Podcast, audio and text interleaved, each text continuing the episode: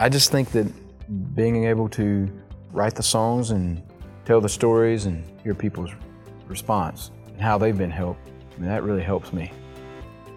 Welcome to Aim Higher, a show designed to help us realize the leadership potential inside of all of us.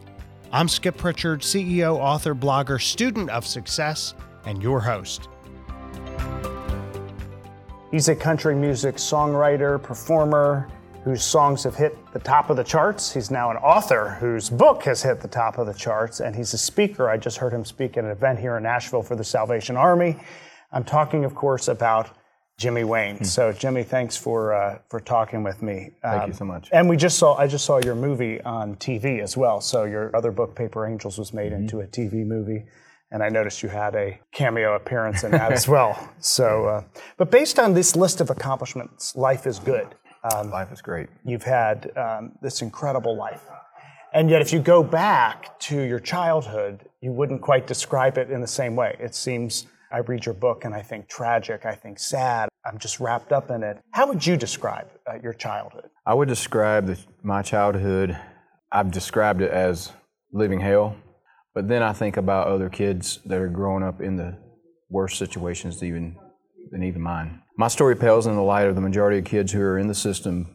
I feel like, um, you know, that God's given me this platform, this gift of experience to talk about and share with many people. And, and, it's shocking to a lot of people because we're not aware of these things that are going on in uh, with these kids. But if you uh, on this side of it, if you will, I mean, I see it every day. I've seen it every day when I was growing up. You know, I thought it was normal, but now that I've been given an opportunity to share it, it's it's pretty shocking. Well, there's so many moments. I mean, you were homeless, your mother's situation, driving away, all of that. Let's just let's just talk about a couple moments of your life. I'm reading this book I, am reading, and when you're 13, your stepfather has a gun to your head, mm. and it's just gripping mm-hmm. as as I'm reading this. What was that like? Not only to have that, but sort of the emotional betrayal mm. that you constantly had to find. Everyone around you just mm-hmm. they were gone. They betrayed you. Yeah, it just it never made sense to me why they kept doing that, and it was uh, mentally abusive because the adults that I trust the most were dishonest. And, you know, sitting there in the front seat of that car that night with my stepdad and him making me load the gun that he was going to shoot me with, I mean, that was, uh, it was just almost like a dream, but, or nightmare. But I was so scared. I, don't know how he didn't shoot me, but I, I just, I just, it all happened so fast where, you know, he pointed the gun at me and, and I moved my head and he pulled the trigger at the same time, and it was just, you know, the glass breaking. And I just remember it all kind of happening really fast. And when he fired the gun, there was just this moment of silence.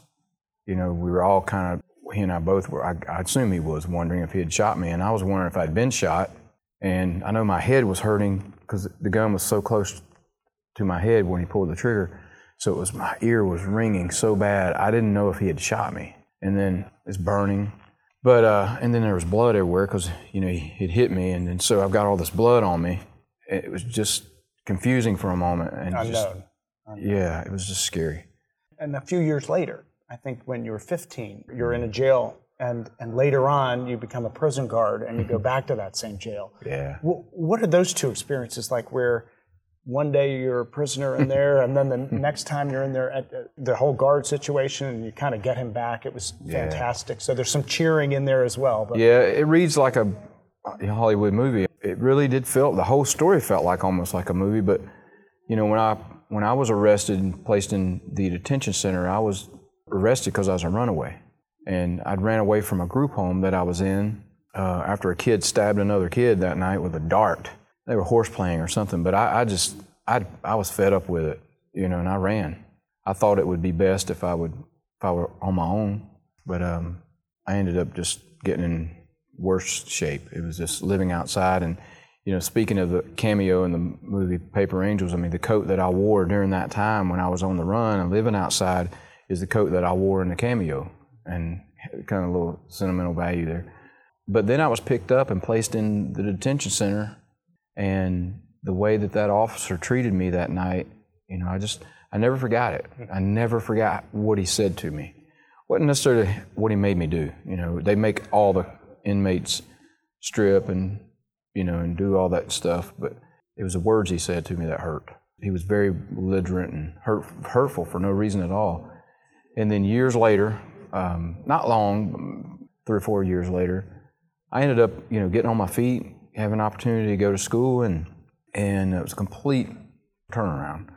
My criminal justice instructor said we were going to go visit this detention center, and of course, I mean, I'd never shared my story with a soul because I was I was not necessarily embarrassed of it. I just didn't want people to judge me because you know, and I'd, I'd planned to put all that behind me and, and really never talk about it again. But when I showed up that morning, I saw that officer and I recognized him, and he said, "Good morning, welcome to the detention center. And in here we have all kinds of trash." And that was there. There he was, you know, still That being. That set you right there. It was it was the turning point because I I was just thinking about me, you know, and who I was inside. I know I'm not trash, and I was like, you know, I've never committed a crime. I I, I, I ran away, but I wasn't a criminal, and you know, I know I'm not trash just because I'm poor doesn't mean I'm trash. And and here he is telling this whole classroom these kids in here are trash. Now some of them's committed horrific crimes, but we're not all trash, and and, and I don't think any human's trash. I had to say something to him at the time, I just knew I had to say something. I didn't know what it was, what was going to happen. I just said, "Hey, um, I got to tell you something." I said, "My cell door used to be the last one on the right." And of course, now you know I'm a completely different looking person because of the family that took me in, made me get a haircut, and you know I was wearing nicer clothes and completely different than the kid that was living outside and wearing the same clothes every day and dirty. I mean, I'd go for weeks without taking a bath, and I was just disgusting.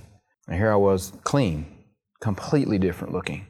But on the inside, I was still the same person that he was calling trash. And, and I, I remember I started getting really nervous and couldn't really get my words out right. And but I got my point across, you know, that hey, you know, these kids in here, some been abandoned by their own families, and we all make mistakes, but we're not trash. Don't call us trash again. How about that family that took you in? Mm. Uh, you, you say a lot uh, about them, and it's quite remarkable. Yeah. Uh, it's moving. What were they like? I've told the story a million times, and I've never told the story the best it could be told because there's just no way to really describe how wonderful they were. They were so wonderful to me. They were 75 and 79 year, years old, and I was 16 and, and living outside, and they just loved so deeply. It was just a different kind of experience, and I was pretty sensitive to you know those emotions and everything. And so when someone showed me any love, it was deeper than what you know we take for granted sometimes. You know, hey, bye, I love you. No, don't let that person get out the door without saying it and mean it. You know, it wasn't that kind of love. It was real. Stop and let me look at you in your face and tell you how much I appreciate you kind of love. And that's what they did. They treated me like that every day. We want you to know how much we appreciate you and how much we love you. And at first, I didn't trust them because I didn't trust anybody. And it took me a while. I mean, when I'd go to school, I'd hide sandwiches in my coat, and because I didn't know if I was going to go home and you know they were going to kick me out. But um, they just never let me down ever. Remarkable story. And I'm just curious because your book reads with the depth of feeling that you have, the things that happen to you, your music also. You know, I think that people are drawn to it not just because of the lyrics and because of the sing, but the passion and the emotion you put into that. How much do you think the pain and the things that happened in your life actually reflect mm-hmm. in, in your success later on? I've jokingly said before when things are going really well, I'm probably the most miserable because I function very normally under stress and struggle. And so I'm bored to death when things are are great and I have to create some type of drama. You know, in my house, I'll start a project and it'd just be a strenuous project. It'd be something that, like walking halfway across America, it's just, there has to be something that's pushing me, not normal stuff. And then, you know, I, that is not normal. yeah, and I suffer with a little When bit did you realize it was not normal? road? about, about the second step. It's like about four days into it, I was depressed, out of my mind.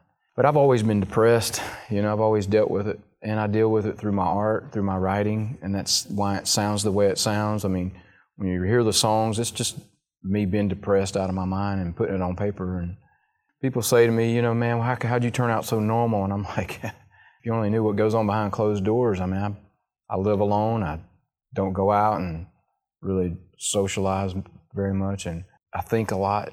And, you know, I struggle with a lot of depression. So, and that's okay because, you know, I get to use that. I figured out how to funnel it and, and funnel it through my music. But then when I go out and play the music and, and the people come back to me with their stories about how they were inspired by the book, man, that, I'm telling you, that's just, you know, I'm like, God, thank you so much for that. That's just, it really helps me then. You know, every time I hear a story, that's helping me put myself back together, if you will. It's kind of a weird, twisted way, but we don't wish more depression on you, but no. we love the work that comes out from it. So. really can't really control it, I guess, unless you. I just don't want to. I don't know. I, I I just think that being able to write the songs and tell the stories and hear people's response and how they've been helped, I mean, that really helps me.